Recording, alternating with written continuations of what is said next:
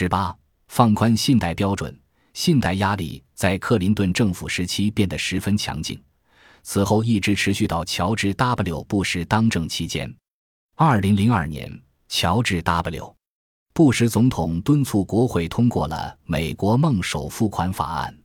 该法案明确将给予那些收入低于某个水平的有意购房者以首付款的补贴。法案通过之后，布什总统继续敦促国会通过立法，允许联邦住房管理局开始向低收入人群发放低利率的零首付款的房屋抵押贷款。二零零四年，联邦住房管理局专员约翰维克提及。白宫认为那些有能力支付月供，但无力支付首付款的人群没有理由不能够拥有房产。他又补充道：“我们不认为这会给纳税人造成损失。如果不是纳税人，那么谁来支付补贴？政府可没有披露。”在这样的政治压力下，具有传统防范措施的传统抵押贷款急剧萎缩，而由政府力推的。按照创新性、弹性的信贷标准审核的抵押贷款一路飙升，传统的三十年期固定利率贷款在二零零一年时仍然占所有贷款份额的百分之五十七，而截至二零零六年年底却快速跌落至百分之三十三。与此同时，次级贷款所占比重由百分之七飙升至百分之十九。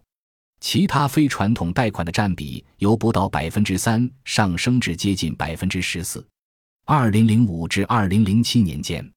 房利美和房地美购入的次级贷款及其他非传统抵押贷款大约为上万亿美元，相当于他们从银行和其他借款人那里购入的全部抵押贷款的百分之四十左右。也就是说。房利美和房地美这两家抵押贷款市场中的巨鳄购入了风险不断提升的资产。尽管政府管理机构施加压力和下达指标的直接对象都是银行，但其他金融机构，例如抵押贷款公司、金融公司、信用合作社等，同样发放了许多的抵押贷款。能够将抵押贷款转售给房利美和房地美的便利。让借款人向那些根本无法在自由市场条件下获取贷款的人群发放贷款变得吸引力十足。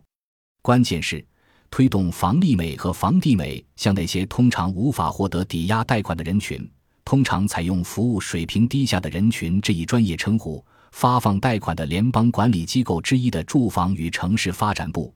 竟然允许房利美和房地美斥资数十亿美元所购入的次级贷款成为构筑经济适用房的公益事业。华盛顿邮报如是说。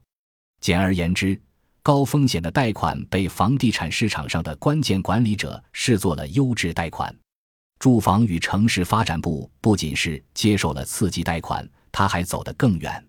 一九九二年，在他成为房利美和房地美的管理者之后。房利美和房地美这两家政府资助型的企业便开始背负具体的量化的指标，经济适用房抵押贷款占发放贷款的具体份额。在实践中，两房更是被迫购入了更多的刺激贷款。这一点很重要，不仅因为这两家公司自身资产的风险问题，还在于这两家公司的市场地位。要知道。房利美和房地美在房地产市场上占据的是统治性的主导地位，他们是房地产市场上的金融巨鳄，其发行的证券被华尔街及华尔街之外的其他金融机构广泛持有。不难想象，如果房利美和房地美出现状况，对整个金融市场来说会是怎样一场灾难？不仅如此。房利美和房地美对于房地产市场的重要性，还由于他们的抵押贷款担保的功能得以进一步的放大和显现。目前，两房持有的抵押贷款担保总额已超过两万亿美元，超过了当前 GDP 的十六。通常来说，金融市场不会愿意去投资一个风险逐渐加剧的企业。然而，尽管房利美和房地美名义上属于正式的盈利性的私营企业，但他们的规模，以及他们自成立之初到成立之后的运作中所处处彰显的联邦政府的参与，使得众多的投资者有理由推断，联邦政府绝不会允许房利美和房地美出现任何差池，也就说明房利美和房地美这两家抵押贷款市场上的巨鳄所持有的资产风险不断加剧的本质。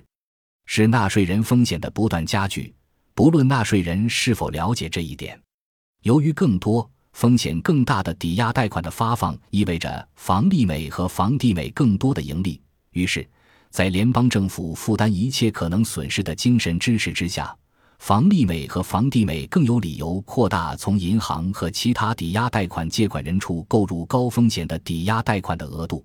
此外，房利美和房地美内部自身创新性的会计账务也掩盖了许多的风险，直至独立审计发掘到其中的出入，并最终导致两家企业的领导引咎辞职。总之，许多机构的政策和实践，有地方性的或全国性的，上市公司或私人企业，共同造就了房地产的兴旺，当然也包括随之而来的衰退。将房地产的兴衰根源归咎于自由市场。把解决房地产市场问题的救命稻草交给政府，十分符合政客们以及乐于政府干预的群体的口味。但是，这样的解释却并不符合客观的事实。不论它在文字上多么天衣无缝，无论是特定区域房价高不可攀的根源，还是人们对旨在让购买变得容易的全国性政策的响应，从本质上讲都是政治性的。政府对于房地产的管理，便是强迫借款人达到某些专制的指标，为此不惜侵蚀传统抵押贷款的信贷安全措施。事实确凿无疑，市场的标准经由长期的磨砺，它要求诸多事项，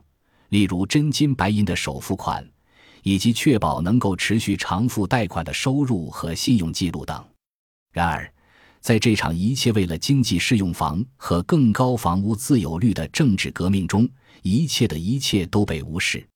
以经济适用房的名义强制推行的各项政策的不现实的本质，以及这些政策强加给整个经济的严重危害，引起了经济学家和其他人士的警觉。他们不断发出警告。